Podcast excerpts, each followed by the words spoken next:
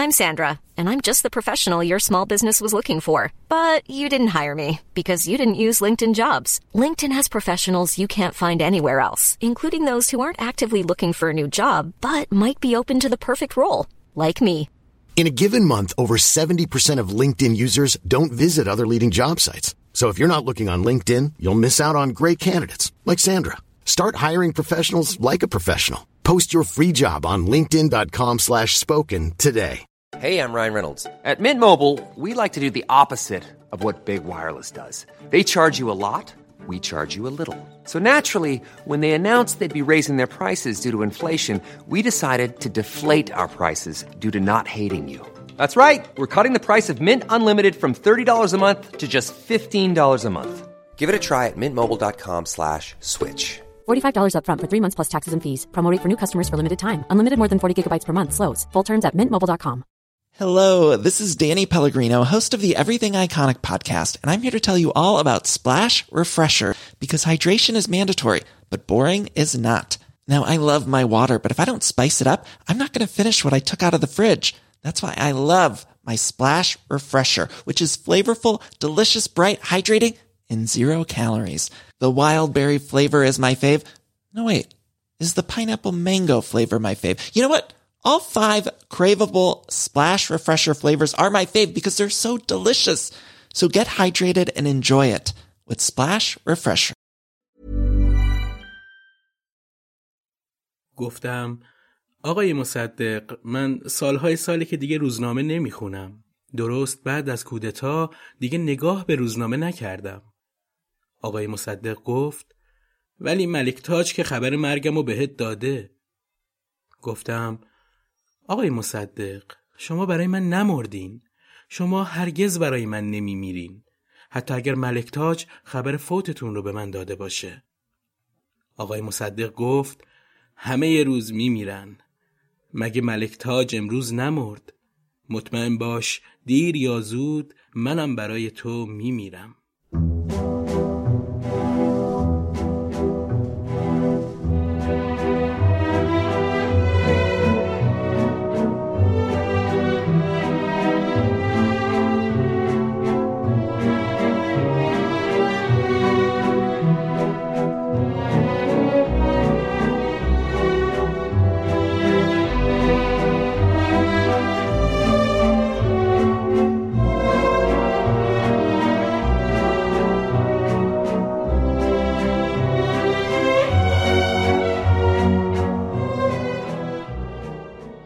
در این شماره پادکست دوچار نگاهی می‌کنیم به زندگی حسین فاطمی.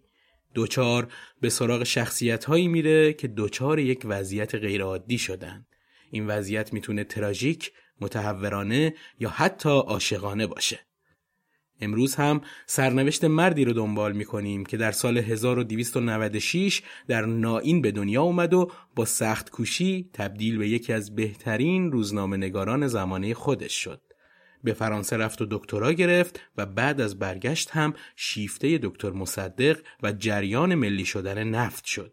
به مقام وزارت امور خارجه رسید، یه مدت مخفی زندگی کرد و در یک جریان گلالود سیاسی توی روز سرد پاییزی مثل رمان‌های فرانسوی با چشمهای بسته و تکیه داده به یه تیرک چوبی تیرباران شد.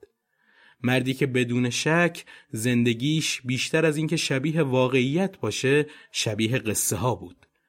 متنی که اول پادکست خوندم هم از کتاب دکتر نون زنش را بیشتر از مصدق دوست دارد نوشته شهرام رحیمیانه که نشر نیلوفر منتشرش کرده.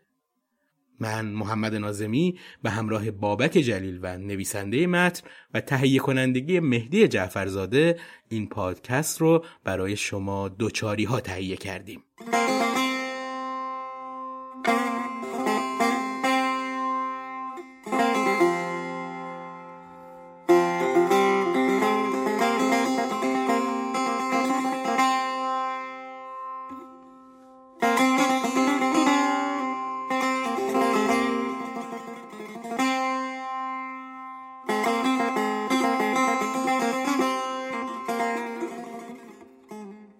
سید حسین فاطمی روز پنجم آبان 1296 تو خانواده مذهبی تو شهر کوچیک ناین به دنیا اومد.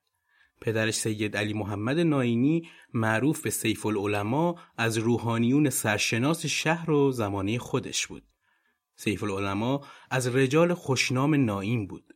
اداره قسمتی از املاک موقوفی شهر رو به عهده داشت و یکی از زمیندارهای منطقه محسوب می‌شد. پدر حسین فاطمی شخصیت پرنفوذی تو زمانی خودش محسوب می‌شد. با نصرالله خان مشیر دوله که یکی از رجال مهم سیاسی در دوران مزفر شاه و محمد علی شاه بود و سید حسن مدرس رابطه خیلی صمیمی داشت. به توصیه مشیر دوله به مزفر شاه بود که بهش لقب سیف العلماء داده شد.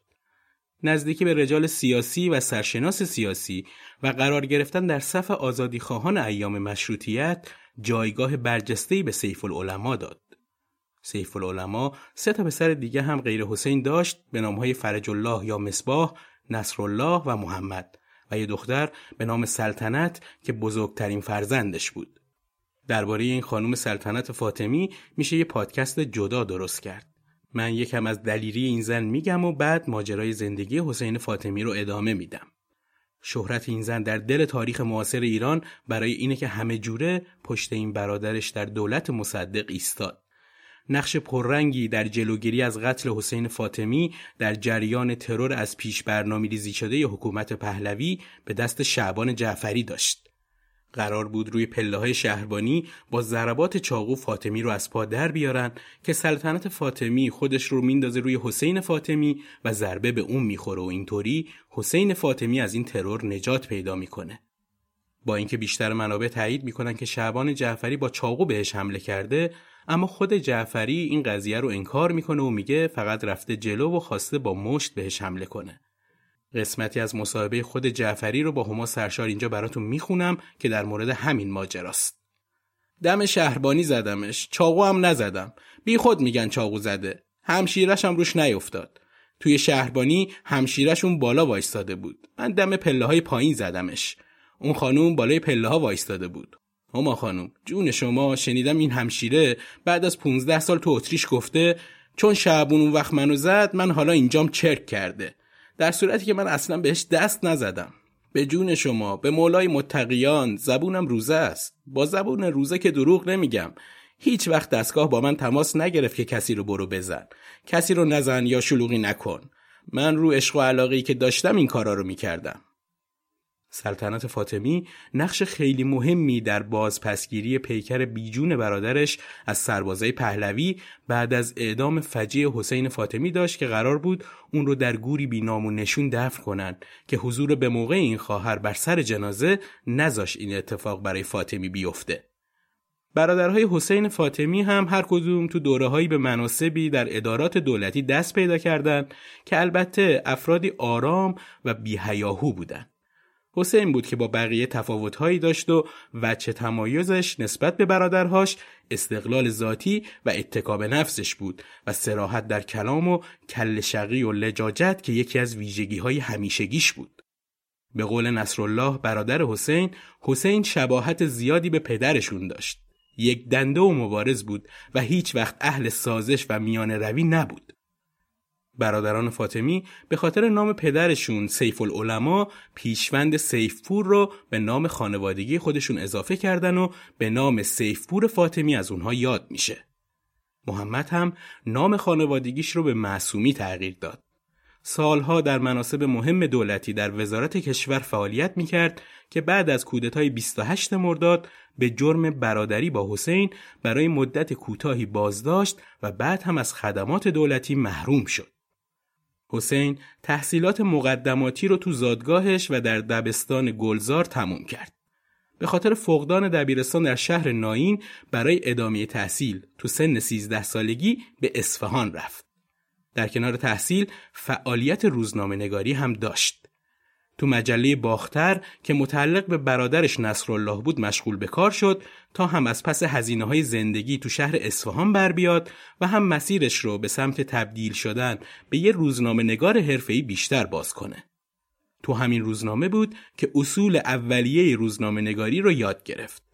اول کارش غلطگیری و حتی رسوندن روزنامه به مشترکان بود. از سال دوم دبیرستان بود که وارد عالم نویسندگی شد. کارش رو با نوشتن مقاله های ادبی شروع کرد. تو شروع کار هم چند باری از طرف ملک و شعرهای بهار شاعر و سیاستمدار مشهور که تو اصفهان دوره تبعید خودش رو میگذرون تشویق شد. بهار با خانواده فاطمی رابطه صمیمانه‌ای داشت و به خونی نصرالله رفت و آمد می‌کرد. همین موضوع باعث شد تا با مجله باختر هم همکاری قلمی داشته باشه. حسین فاطمی این دوره تحت تأثیر بهار بود و همیشه از راهنمایی های اون برای نگارش مقالات کمک می گرفت و از اون طرف هم بهار بهش بها می‌داد و تشویقش می کرد. فاطمی بعد از دو سال درس خوندن توی دبیرستان سعدی اصفهان به پیشنهاد نصرالله تو کالج انگلیسی ها ثبت نام کرد. با اینکه اصفهان شهر بزرگتری نسبت به نائین بود اما برای روح سرکش حسین کم بود برای همین تهران رو برای ادامه فعالیتهاش انتخاب کرد. تهرانی که مرکز امور اقتصادی و سیاسی بود و روز به روز این فعالیت ها بیشتر اونجا متمرکز می شد. بهمن 1312 ماجرای مهمی برای خانواده سیف العلماء اتفاق افتاد که تأثیر زیادی روی حسین گذاشت. سید توبا مادر حسین به بیماری حسبه مبتلا شد و از تب و رنج زیاد در 45 سالگی فوت کرد. همه ناین می‌دونستن که مدیر و کسی که خونه سیف العلماء رو میچرخونه کسی نیست غیر از مادر حسین فاطمی. حالا با مرگش همه چی به هم ریخته بود. سیف العلماء قبل از این حادثه با سرکشی مداوم به زمینهای اطراف ناین بود که کسب درآمد می‌کرد و سرش گرم می‌شد. اما بعد از این حادثه خونه نشین شد و اردیبهشت 1314 به خاطر غم فقدان همسر و بیماری تو 80 سالگی از دنیا میره. این اتفاقها باعث شد اون تکیهگاه سنتی خونه از بین بره و یه سری اختلافهای درون خانوادگی هم برای حسین پیش بیاد که همه اینها منجر به مهاجرتش از نائین شد. حسین سال 1316 روانه تهران شد و کارش رو با روزنامه ستاره با صاحب امتیازی احمد ملکی شروع کرد. در بد و ورودش به تهران مشکلات زیادی داشت و برای یه مدت جا و مکان هم نداشت. فاطمی برای کار به جاهای مختلفی سر می‌زد که بالاخره سر از روزنامه ستاره در آورد. اینجا بود که هم کار پیدا کرد هم استاد یعنی آقای ملکی. دفتر روزنامه ستاره در کوچه دژبانی نزدیک وزارت فرهنگ قرار داشت. فاطمی در ازای حقوق ماهیانه دویست ریال و اجازه سکونت در دفتر روزنامه به استخدام اونجا در اومد. اون موفق شد خیلی زود توانمندی و خلاقیتش رو در نگارش مطالب به مدیر روزنامه اثبات کنه. در ازای این استعداد و پشتکار بود که ملکی بیشتر امور خبری روزنامه رو به اون واگذار کرد و حقوقش رو هم به 300 ریال افزایش داد که در زمان خودش رقم قابل توجهی بود. ملکی به شیوایی قلم این روزنامه نگار جوون آن داشت و ترقی فاطمی رو حقش می‌دونست. فاطمی اوایل کارش مطالب سیاسی نمی نوشت و بیشتر مقالاتش جنبه ادبی و سرگرمی داشت. اوایل چند تا مقاله درباره شهر اصفهان و زیبایی های کویر ازش چاپ شد. اولین مقاله ای هم که به اسم خودش چاپ شد درباره نشریات سودمند بود. از نظر فاطمی کتاب خوب رو باید نویسندگانی بنویسند که راهبران جامعه محسوب میشند و ترقی و سعادت هر ملت منوط به افکار و سخنان این اندیشمندانه. هر ملتی که نویسندگان و شعرایش افکار پاک و بیقرزانه بگویند راه ترقی را پیدا خواهد کرد. نویسندگان هر ملت ذوق و احساسات یک ملت هستند. این نویسندگان راهبر ملت ها بوده و هستند و رفتار آنها می‌تواند تعالی یا زوال را در برگیرد. این مطلب نشون میده فاطمی جوان از همون ابتدای کار مطبوعاتی به کیفیت مطالب و اخباری که در اختیار خواننده قرار می‌گیره توجه زیادی نشون می‌داد و اعتقاد داشت که در فضای بسته سیاسی افکار مردم رشد نمی‌کنه. روزنامه ستاره که از روزنامه های پرفروش زمانی خودش هم محسوب می‌شد از نشریات پروپاقرس حامی اصلاحات دوره پهلوی اول محسوب می‌شد و با نگارش بعضی از مقالات حمایت خودش را از برنامه های حکومتی اعلام می کرد. اولین مقاله جنجال برانگیز فاطمی که باعث شد اسمش تو شهربانی سر زبونها بیفته مقاله ای بود درباره آزادی کبوتر و مزایای آزادی محتوای مقاله اینجور بود که کبوترها بدون اعتناب مال غیر آزادانه صبح زود پرواز کرده در آسمان قهقهه نصرت و نشاط برآورده هر کجا دانه ای دیدند فرود آمده به اندازه کافی صد جوع می کنند. از این مطلب اینجور تعبیر شد که کبوتر موجودی آزاد بوده و هر جا دلش بخواد می‌تونه زندگی کنه و این به معنی فقدان آزادی در کشوره و مردم در نوع انتخاب روش زندگی و اندیشیدن آزاد نبودن. همین برداشت باعث سوء شهربانی و احضار مدیر روزنامه ستاره برای پاسخگویی شد. با اینکه ملکی مدیر روزنامه گفت که فاطمی قصد و قرضی برای نوشتن این مقاله نداشته اما همین مطلب باعث حساسیت اداری سانسور و شهربانی نسبت به فاطمی شد. ملکی یه چند ساعتی بازداشت شد اما چون دیدن در بازجویی نکته مشکوکی وجود نداره ملکی رو آزاد کردن. دشتی رئیس اداره سانسور و دستیاراش از نویسنده مقاله خواستن که به حضورشون بیاد. اما وقتی دیدن یکی با این سن کم همچین چیزی نوشته بیشتر مورد تشویق قرار دادنش که به نوشتن ادامه بده. حتی میگن دشتی به ملکی گفته که اگه این جوون رو هواش رو داشته باشه نویسنده خیلی خوبی میشه در آینده. حسین تا سال 1319 با روزنامه ستاره همکاری کرد و تو همین سال برادرش نصرالله به عنوان شهردار شیراز منصوب میشه و روزنامه باختر که در اصفهان داشت بدون سرپرست میمونه. به همین خاطر از حسین درخواست می‌کنه که به اصفهان بره و روزنامه باختر رو بگردونه. با اتفاقاتی که تو تهران براش افتاده بود و همونطور که گفتم دستگاه سانسور و شهربانی روش حساس شده بودن و به خاطرش مدیر روزنامه ستاره بازداشت شده بود خودش هم خیلی دل موندن تو تهران رو نداشت. برگشتنش به اصفهان براش رهایی از ماجراهای تهران بود و از طرف دیگه با رفتن برادرش خودش همه کاری روزنامه می‌شد و با تجربه روزنامه ستاره می‌تونست ایدههاش رو به اجرا بذاره. حسین با دست گرفتن روزنامه مقاله هایی درباره اصفهان و ادارات و مقامات نوشت که از اونها و عملکردشون انتقاد می‌کرد. اون تو مقاله هاش از حقوق کارگران هم دفاع می‌کرد. این انتقادات به قدری زیاد شد که تعدادی از رجال مهم اصفهان به برادر فاطمی نامه نوشتن که کس دیگه ای رو برای مدیریت روزنامه جای برادرش بذاره. فاطمی که مدام مقالات انتقادی منتشر می‌کرد یه بار هم این شعر انقلابی رو در اون ایام چاپ کرد. این ملک یک انقلاب می‌خواهد و بس. خونریزی بی حساب می‌خواهد و بس. امروز دگر دخت آزادی ما از خون من و تو آب می‌خواهد و بس. سرهنگ اسکندری که فرد خیرخواهی بود از ترس اینکه مبادا به خاطر چاپ این شعر انقلابی برای فاطمی اتفاق بدی بیفته بلافاصله دستور بازداشتش رو صادر کرد و اون رو یه مدت تو زندان نگه داشت تا آبها از آسیاب بیفته.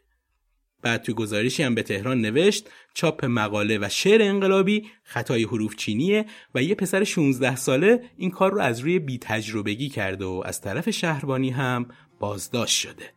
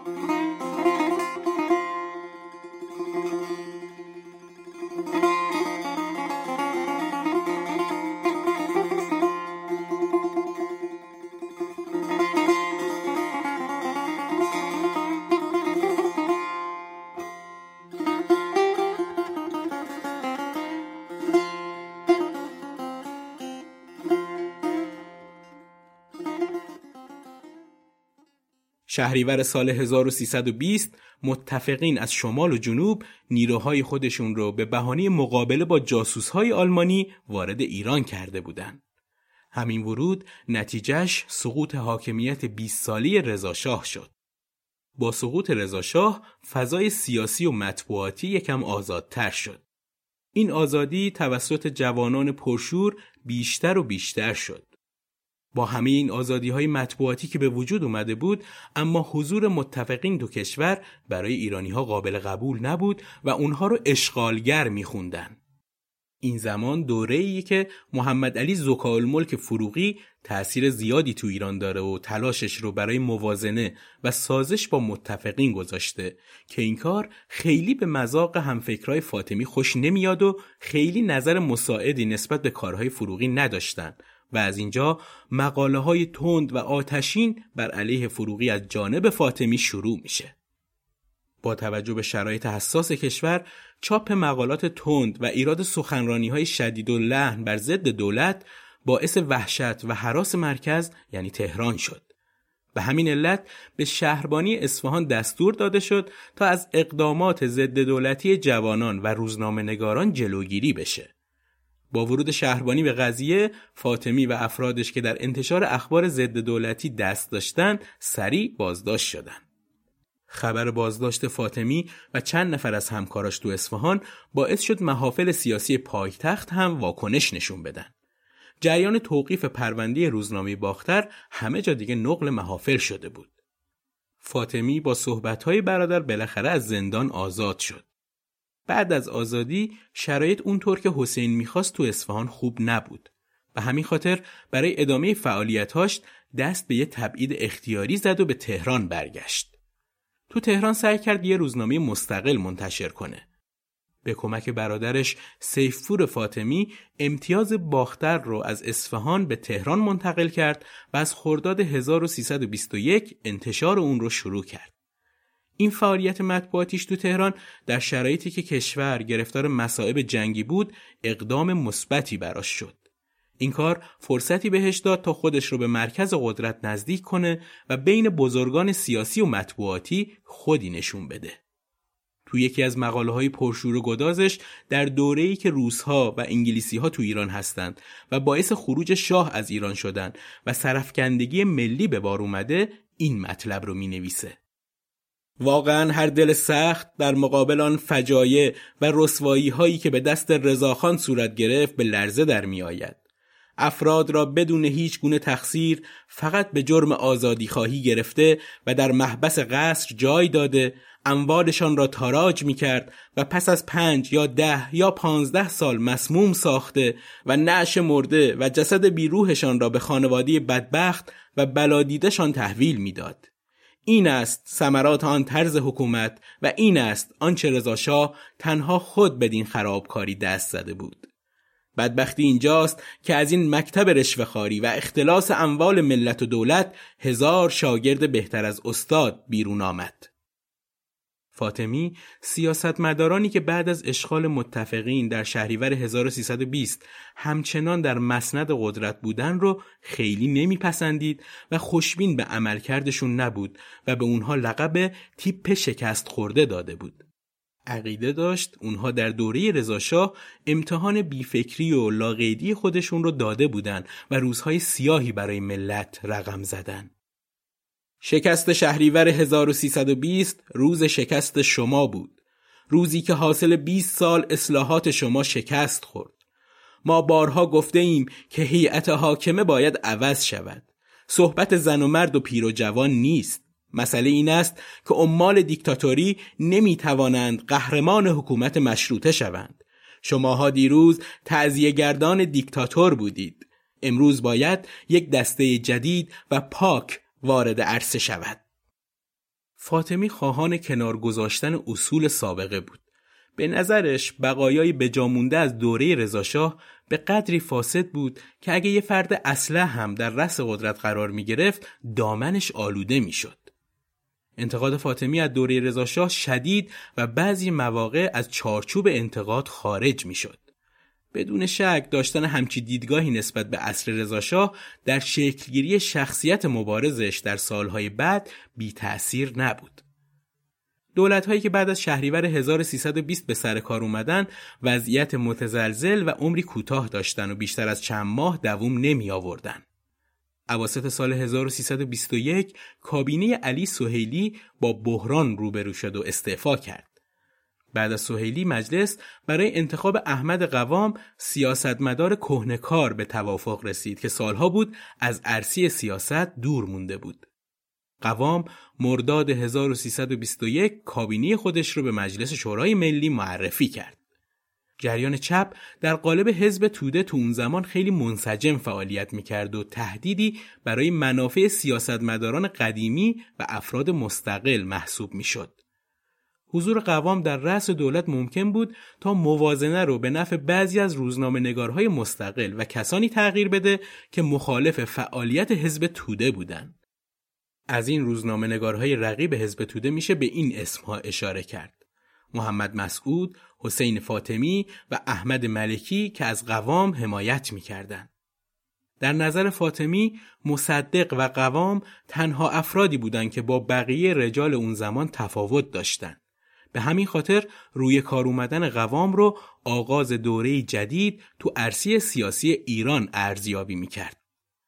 فاطمی سردبیر روزنامه باختر اواسط 1324 یعنی زمان شدت گرفتن قضیه خودمختاری آذربایجان مشغول چاپ و نشر مقالاتی درباره وضعیت آذربایجان و انتقاد از عملکرد حزب توده بود که تو اطلاعیه‌ای که در صفحه اول این روزنامه چاپ شد به خوانندگانش اطلاع داد که برای شرکت در کنفرانس بین المللی آزم ژنو احمد ملکی از دوستان و همکارای نزدیک فاطمی این سفر رو به انتخابات دوره 14 مجلس شورای ملی در اصفهان بی ارتباط نمی‌دونه و میگه فاطمی در جریان انتخابات اصفهان از برادرش نصرالله سیفور در برابر تقی فداکار کاندید حزب توده حمایت کرده.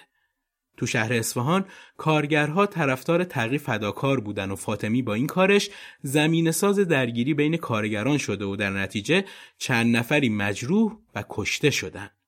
این اتفاق موقعیت فاطمی رو متزلزل می‌کنه و چون تو وضعیت مناسبی قرار نداشت با حمایت صاحبان صنایع اصفهان و موافقت دولت عازم کنفرانس بین المللی کار میشه و بعد از کنفرانس دیگه به ایران بر نمیگرده. از مزایای این سفر برای فاطمی این بود که موفق شد تو چند تا برنامه رادیویی پاریس شرکت کنه و با استفاده از این تریبون ایران رو معرفی کنه و از مسایبی که به کشور در طول جنگ جهانی دوم وارد شده بود اطلاعاتی در اختیار افکار عمومی اروپا قرار بده. تو این مصاحبه ها خطرهایی که از جانب روسیه استقلال ایران رو تهدید می کرد و اینکه روسیه سعی بر تجزیه خاک ایران در منطقه آذربایجان داشت رو به گوش عموم رسوند. فاطمی تونست تو همین سفر با بعضی از رجال مهم فرانسه دیدار کنه. از جمله با شارل دوگل رئیس جمهور فرانسه و آندر مالرو وزیر فرهنگ فرانسه. فاطمی در حضور دوگل با تمجید از اقدامات فرانسوی ها در عصر روشنگری از انقلاب فرانسه به عنوان منشأ زیادی از تحولات جهانی یاد می‌کنه. فاطمی به دوگل میگه حقوق بشر از بزرگترین دستاوردهای این انقلابه. فاطمی در طول مدت اقامتش تو فرانسه مقالات و گزارشهایی درباره اوضاع فرانسه و وضعیت ایرانیان مقیم اروپا تهیه و برای روزنامه باختر ارسال می‌کرد. فاطمی هیچ وقت از اوضاع داخل ایران بیخبر و قافل نبود. فاطمی در مدت اقامتش تو پاریس تونست ادامه تحصیل بده. اول دیپلم روزنامه نگاری گرفت بالاخره هم بعد از سه سال تحصیل تونست مدرک دکترای خودش رو مهر 1327 دریافت کنه. فاطمی تو پاریس با مشکلات مالی زیادی روبرو بود. به همین خاطر تو محله کارتیه لاتین از محلات دانشجویی نشین و ارزون قیمت پاریس زندگی می‌کرد و در حین تحصیل با بعضی از مطبوعات هم همکاری داشت و حق و زحمه ناچیزی به دست می آورد. بیشتر هزینه تحصیل فاطمی از طرف برادر ارشدش مصباح فاطمی تأمین می شد. فاطمی بعد از گرفتن مدرک دکترا دیگه دل و دماغی برای موندن تو پاریس و اون شرایط نامساعد مالی نداشت و دوباره به ایران برگشت. تو تهران هم جایی برای موندن نداشت ولی با حمایت مالی مصباح تو پیچ شمرون تونست خونه ای اجاره کنه. فاطمی خیلی زود و سریع فعالیت مطبوعاتیش رو شروع کرد و عضو انجمن روزنامه نگاران شد. اوایل می‌خواست امتیاز روزنامه بگیره و شروع به کار کنه اما حادثه 15 بهمن 1327 و سوء قصد به جان محمد رضا شاه باعث ایجاد محدودیت هایی برای مطبوعات شده بود و همین موضوع کار رو برای فاطمی به تأخیر انداخت. اما یک سال بعد از این ماجراها دوباره امتیاز باختر رو به دست آورد. اما برای اسمش به همین نام اکتفا نکرد.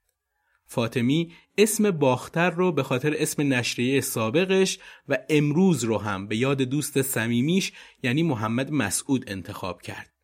محمد مسعود روزنامه امروز رو منتشر می کرد و توسط یکی از طرفدارهای حزب توده ترور شد. تروری که سالها علت، عامل یا عاملینش مشخص نبود اما بعد از سالها مشخص شد افرادی به سرکردگی خسرو روزبه به صورت خودجوش دست به این ترور زده بودند. با این توصیفات فاطمی به خاطر این دو دلیلی که گفتم اسم باختر امروز رو برای نشریه انتخاب کرد. همین روزنامه باختر امروز راهی شد برای فاطمی و پیوستنش به ملی شدن صنعت نفت و مصدق. اواخر دهه 1330 با روی کار اومدن مصدق و جنبش ملی شدن صنعت نفت گروه های سیاسی زیادی شکل گرفته بودند که هدف اصلیشون احقاق حقوق ملت ایران از نفت جنوب بود. شرکت نفت انگلیس و ایران از طریق استخراج نفت ایران منافع زیادی به دست می آورد و آورده بود. تو شرایط بعد از جنگ جهانی دوم با توجه به موج ضد استعماری که تو جهان شکل گرفته بود و بیانیه های پرشور مصدق که در کشور صادر می‌شد دیگه امکان فعالیت شرکت انگلیسی تو ایران وجود نداشت. این شرکت های بزرگ نفتی تلاش می‌کردن پیش دستی کنن و دوباره قرارداد خودشون رو تمدید کنن. البته این تلاش یه طرفه نبود و قسمتی از بدنه دولت و حتی خود شاه با این قرارداد موافق بودند. مصدق با همراهی یاران وطن دوستش با این قرارداد تمام و کمال مخالفت کردند که اینجا فاطمی به عنوان یه روزنامه‌نگار دغدغه‌مند خودش رو به این جنبش مردمی و آزادی خواهانه وصل کرد. اون زمان این حس وجود داشت که آرمانهای مشروطه داره احیا میشه که یکی از مهمترین هاش احقاق حقوق ملت ایران بود. تو قسمت اول پادکست دوچار که از ستارخان صحبت کردیم گریزی زدیم با حالا هوای دوران مشروطه که اگه تا حالا نشنیدینش پیشنهاد می‌کنم حتما بشنوید.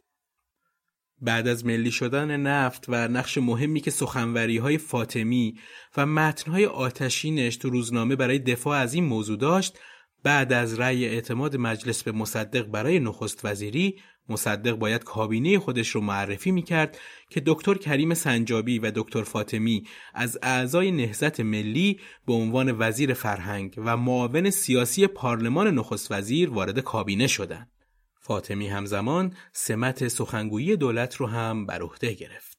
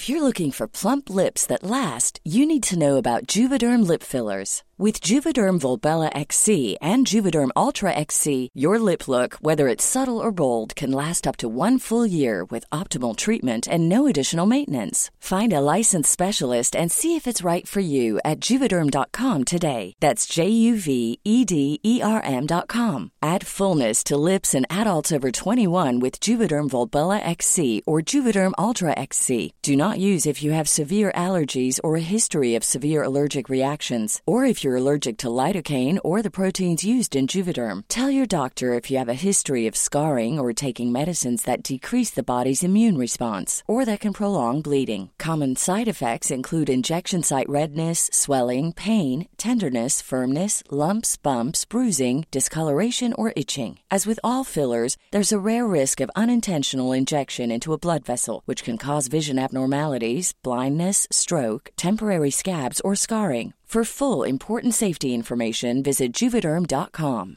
Hiring for your small business? If you're not looking for professionals on LinkedIn, you're looking in the wrong place. That's like looking for your car keys in a fish tank.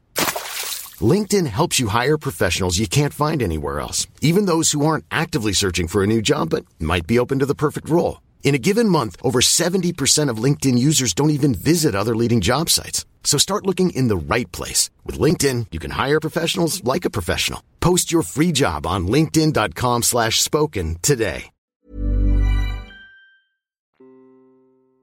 اما برسیم به ماجرای سوء قصد به فاطمی توسط جمعیت فدایان اسلام که یکی از گروههایی بودند که قبل از نهضت ملی شدن صنعت نفت با بعضی از سران این نهضت از جمله آیت الله کاشانی رابطه صمیمانه داشتند. این همون گروهیه که در ترور احمد کسروی نقش پررنگی داشتند. فداییان به جای همکاری با نهادهای دولتی و مقامات بلندپایه وابسته به حکومت از لحاظ سیاسی خودشون رو به سرشناسترین روحانی سیاسی اون زمان یعنی آیت الله کاشانی نزدیک کرده بودند. با اوج گرفتن نهضت ملی و صنعت نفت توسط مصدق اوایل از این راه و کار حمایت کردند اما رفته رفته در جبهه مخالف مصدق قرار گرفتند و اختلافهایی در این میونه به وجود اومد جالب اینجاست که این مخالفت فقط با یکی مثل مصدق نبود و همین مخالفت رو یه جایی با خود آیت الله کاشانی هم بروز دادن. دولت که از تحریکات فداییان نگران بود بعضی از افراد وابسته به این جریان رو توسط شهربانی بازداشت کرد. دیماه 1330 بعضی از افراد فدایان اسلام برای اعتراض به حبس تو زندان اعتصاب کردند و همین اتفاق باعث شد درگیری بین اونها و زندانبانان شکل بگیره که کار به زد و خورد هم کشید.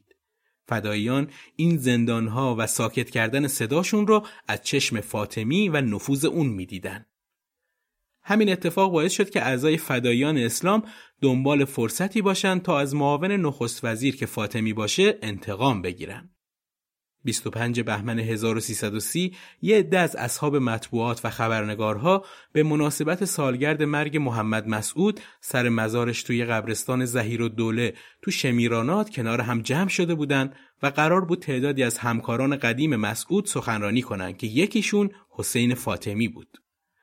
فاطمی زمانی که داشت سخنرانی می‌کرد هدف گلوله قرار گرفت. این گلوله از اسلحه نوجوانی 13 ساله به نام محمد مهدی عبد خدایی که یکی از اعضای فدایان اسلام بود خارج شده بود. فاطمی سریع به بیمارستان منتقل شد و زارب هم در حالی که فریاد الله اکبر سر می‌داد بازداشت شد و به شهربانی منتقلش کردند. یکی از دلایلی که برای انجام این ترور گفته شده این بود که با ترور فاطمی به احتمال زیاد بین مصدق و شاه اختلاف پیش می اومد و بالاخره مجبور می شدن فدایان اسلامی که تو زندان بودند رو آزاد کنند. فاطمی تا مدتها به خاطر جراحتی که از این ترور برداشته بود رنج می کشید.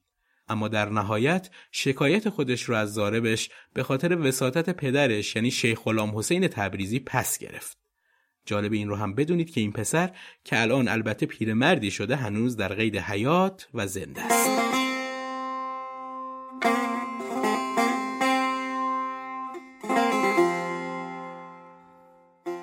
گفتم آقای مصدق من ارادت خاصی به شما دارم و اگر شما امر بفرمایین میرم رفتگر خیابونا میشم خوشبختی من با شما و در کنار شما بودنه وزارت چیه؟ من فقط به خاطر علاقه که به شما دارم وارد سیاست شدم. از چشمهای مصدق که بالای سرم ایستاده بود چند قطره اشک روی نوک دماغم افتاد. آقای مصدق پیشانی دکتر نون را بوسید و گفت سپاسگزارم الحق که فرزند خلف آن پدر مرحومت هستی نور به قبرش بباره که چنین فرزند رشیدی تحویل جامعه داده مرحبا دکتر نون به طرف حوز برگشت باد هنوز سفیر کشان میان شاخه ها گردش می کرد. گنجشکی از شاخه بالاتر می پرید. جیک جیک هم اگر می کرد صدایش به گوش نمی رسید. چشم از درخت که برداشتم آقای مصدق همانطور که به شاخه ها نگاه می کرد گفت چه خوب بود اگه کودتا نمی شد. الان بعد از مرگم حتما نخست وزیر می شدی. دکتر نون گفت ولی کودتا همه چیز رو به هم ریخت. شما رو در بدر کرد منو بیچاره کرد.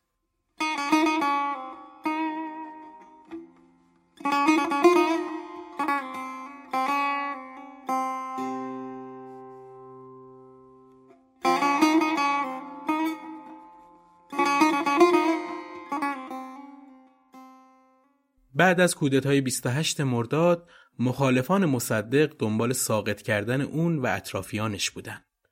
دکتر فاطمی وزیر امور خارجه صاحب منصبی رسمی بود ولی فراموش کرده بود که دیگه روزنامه نگار نیست و باید تو کلمات و الفاظی که به کار می‌بره بیشتر دقت کنه و حتی به شاه و عملکرد پدرش تو اون شرایط وظیفه اون نیست. به اعتقاد خیلی ها فاطمی نباید دست به کاری می‌زد که هم باعث خشم طرفداران دربار بشه و هم به تحریک مردم بپردازه تا بهترین فرصت برای کودتاچی ها مهیا بشه. این گفته های فاطمی باعث شد تا همین امروز هم خیلی ها اون رو عامل شکست نهزت ملی و پیروزی کودتاچیان بدونن. اظهار نظرهای تند فاطمی ناخواسته باعث خودنمایی جریان چپ تو خیابونهای تهران شد تا از اون به عنوان خطری برای کشور اسم ببرن. هرچند که تو اون شرایط فاطمی شعار جمهوری خواهی رو مطرح نکرده بود اما چون حزب توده تبلیغ این کار رو کرده بود فاطمی متهم به حمایت از جمهوری خواهی شد. روز 27 مرداد مصدق متوجه شد که شلوغی خیابونها به نفع دولت نیست و ممکنه اداره امور از دستش خارج بشه. به همین خاطر از مردم خواست به خونه هاشون برگردن. 28 مرداد تهران فضای آرومی داشت اما کیه که الان ندونه همه چیز نشونه آرامش قبل از طوفان بود طوفانی که نزدیکی های ظهر اثراتش نمایان شد عوامل شاه خیلی راحت و با سکوتی که تو خیابونها حاکم بود و همینطور قفلت دولتی ها نقاط استراتژیک شهر تهران رو اشغال کردند و به سمت خونی نخست وزیر که آخرین مقر تسخیر نشده بود پیشروی کردند. مامورای شاه تو زمان خیلی کمی خودشون رو به جلوی خونه شماره 109 خیابون کاخ یا همین خیابون فلسطین الان رسوندن که محل زندگی مصدق نخست وزیر ایران بود.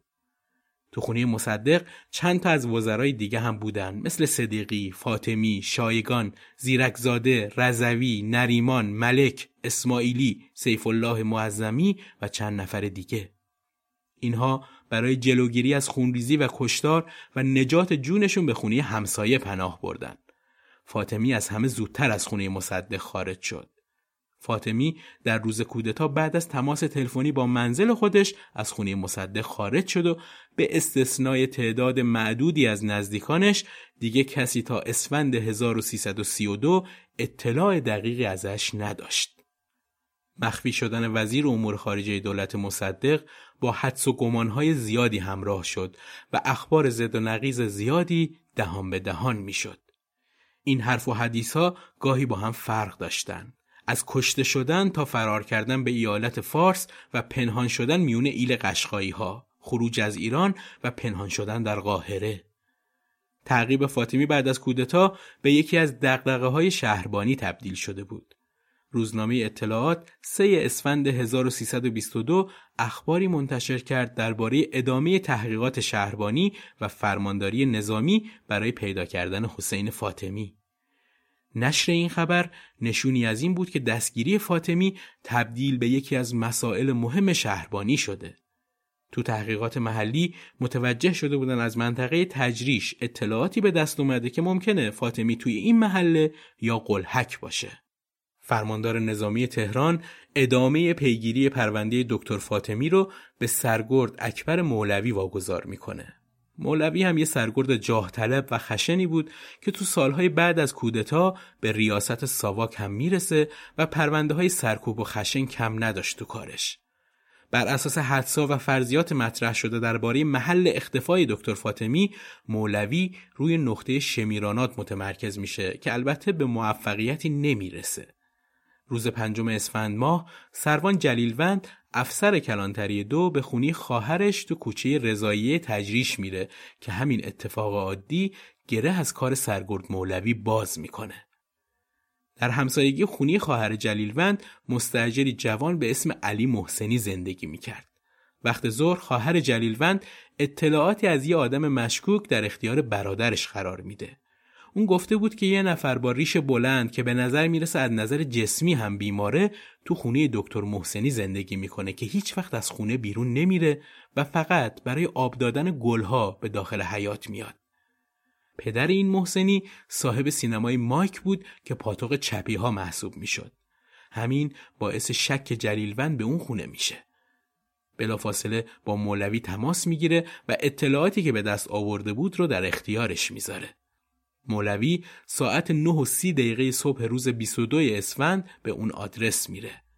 وقتی در زد فاطمی که فکر می‌کرد دکتر محسنی آمپولهاش را آورده در رو روش باز می‌کنه. این اتفاق که یکی از بزرگترین دستاوردهای مولوی تو زندگی کاریش بود باعث میشه با شور و شوق فریاد بزنه که فاطمی رو پیدا کردم فاطمی رو پیدا کردم اما به توصیه همراهانش برای اینکه مردم جمع نشن ساکت میشه و فاطمی رو دستگیر می‌کنه. مسئولان شهربانی چند ساعت بعد از بازداشت دکتر فاطمی تصمیم گرفتن سریع اون رو به زندان منتقل کنن. این جابجایی خیلی ساده انجام نشد. بازداشت وزیر امور خارجه حساسیت های زیادی رو به وجود آورده بود و این اتفاق نمی‌تونست بدون حاشیه باشه. بعد از بازجویی مختصر از فاطمی دستور انتقال سریع به زندان براش صادر میشه. تو این انتقال تعداد زیادی از لوتی ها و چاقوکش هایی که توی کودتای 28 مرداد هم شرکت داشتن وابستگی هایی هم به دربار داشتن و ضد مصدق هم بودن جلوی شهربانی تجمع کرده بودن و علیه فاطمی شعار می‌دادن. حالا چطور این افراد خبر دستگیری و خروج فاطمی رو می‌دونستن خودش کلی سوال ایجاد می‌کنه که جواب مشخصی براش پیدا نشده. بعضی ها اعتقاد دارن جلسه محرمانی بختیار با مهدی علوی مقدم که اون موقع رئیس شهربانی تهران بود باعث شده بود همه خبرها از این جلسه بیرون بزنه. قرار بر این بوده که فاطمی توسط یه عده شاه پرست به قتل برسه تا پرونده ای که ممکنه برای حاکمیت هزینه بر باشه همونجا در جا بسته بشه. به همین خاطر قرار شد عده لوتی و چاقوکش هوادار شاه مثل شعبون جعفری، طیب حاج رضایی، کاووس، اکبر گیل و یه عده دیگه با برنامه از قبل پیش بینی شده جلوی شهربانی کار فاطمی رو یکسره کنن. اول پادکست هم اشاره کردیم که اگه جانفشانی خواهر فاطمی نبود حتما این ترور موفق از آب در می اومد. خواهرش که به دیدن برادر رفته بود وقتی جلوی شهربانی می‌بینه یه عده لات و قدارکش دور فاطمی رو دارن می‌گیرن متوجه میشه چه خبره و خودش رو روی برادر میندازه که میگن یازده ضربه چاقو رد بدل شد که دوتاش فقط به فاطمی خورد و مابقی یا به خطا رفت یا به خواهر فاطمی سلطنت فاطمی برخورد کرد که اون هم مجروح شد. فاطمی بعد از بستری شدن تو بیمارستان و بهبودی نسبی به زندان لشکر دو زرهی منتقل شد. برخورد با فاطمی که از شدت بیماری سابقش و به خاطر ضربات چاقویی که جلوی شهربانی بهش خورده بود در رنج مداوم بود خیلی قهرامیز و به دور از انسانیت بود. روز هفتم مهر 1333 جلسه محاکمه فاطمی، شایگان و رضوی شروع شد. جلسه دادگاه به خاطر حضور بیشمار عکاسای داخلی و خارجی به صورت علنی برگزار نشد. سیاست این کار هم این بود که ممکنه با حضور خبرنگارها و مردم دادگاه به بیراهه بره و منحرف بشه. بدون حضور مردم اینها سریعتر به گناهشون اقرار می‌کنن و جلسه هم زودتر تموم میشه.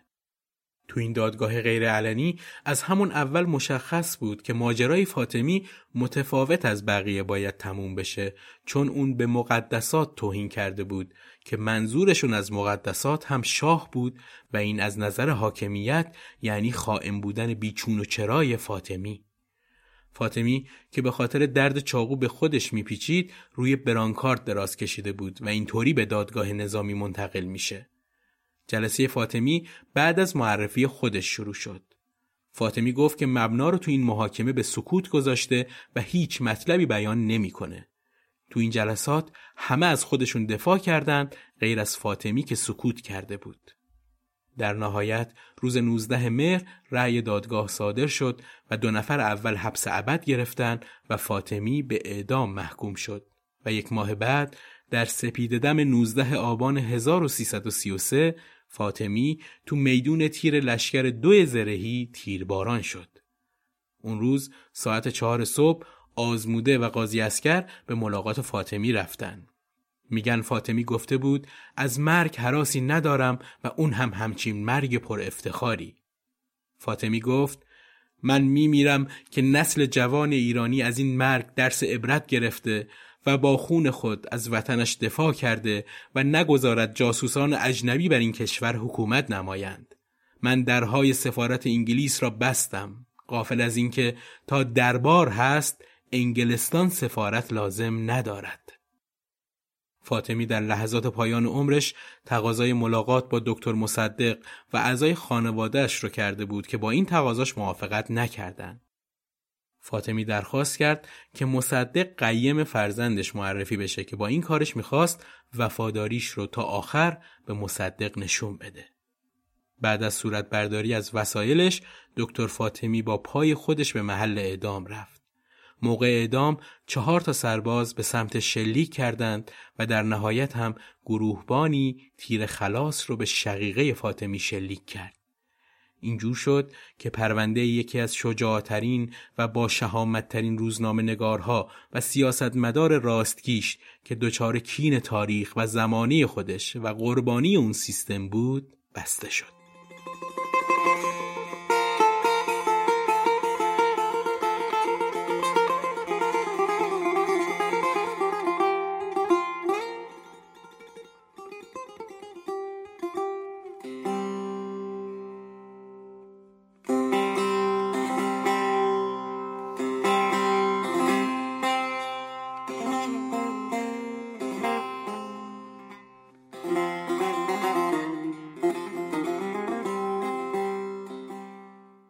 این سومین قسمت پادکست دوشار بود که تقدیم شما دوشاری های عزیز شد.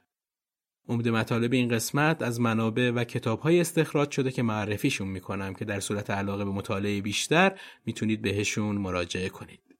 کتاب سید حسین فاطمی نوشته محمد چگینی از نشر سوره مهر دکتر نون زنش را بیشتر از مصدق دوست دارد نوشته شهرام رحیمیان و ایران بین دو انقلاب نوشته یروان آبراهامیان پادکست دوچار رو می‌تونید از همه اپلیکیشن های پادکست بشنوید و اون رو به دوستانتون هم معرفی کنید تا جمع ما دوچاری ها بزرگتر بشه. پیروز و بهروز باشید.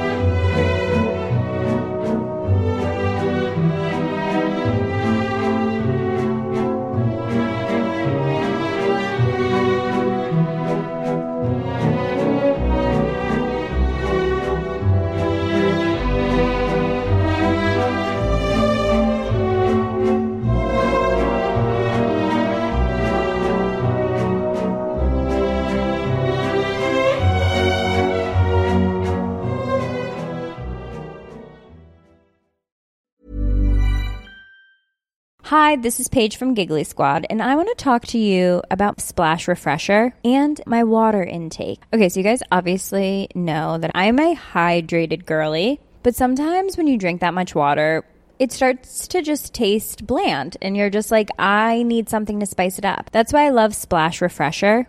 It has zero sugar, zero calories, and it's a splash of sweetness. And they come in five different flavors. They're so good. Wild berry, acai grape, pineapple mango, lemon, and mandarin orange. My favorite is the wild berry because I just I just love a berry. So if you're like me and you're drinking water all day, then try Splash Refresher. It's going to absolutely change your water game and it's good for you.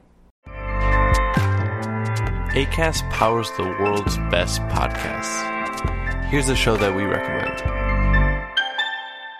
The Real Housewives is a guilty pleasure for most, but if you're looking to not feel guilty about that pleasure, tune in to Everything Iconic with me, Danny Pellegrino, where I break down all the messy moments and behind the scenes antics of Bravo's popular franchise. And on Everything Iconic, I also interview celebrity guests like Kelly Ripa, Kiki Palmer, Drew Barrymore, Cameron Diaz, and more about their guilty pleasures, their past work, and so much more. So if you're pop culture obsessed and find yourself watching way too much reality TV like me, tune in to Everything Iconic with Danny Pellegrino wherever you listen to podcasts. ACAST helps creators launch, grow, and monetize their podcasts everywhere. ACAST.com.